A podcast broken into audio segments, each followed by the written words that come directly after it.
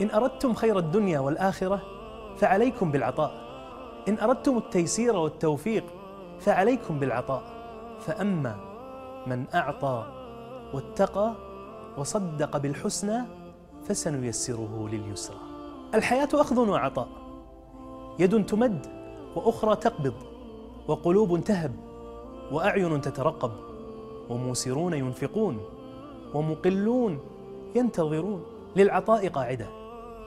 قالها الله تبارك وتعالى عندما قال يا ابن آدم إنك إن تبذل الفضل خير لك وأن تمسكه شر لك ولا تلام على كفاف وابدأ بمن تعول واليد العليا خير من اليد السفلى.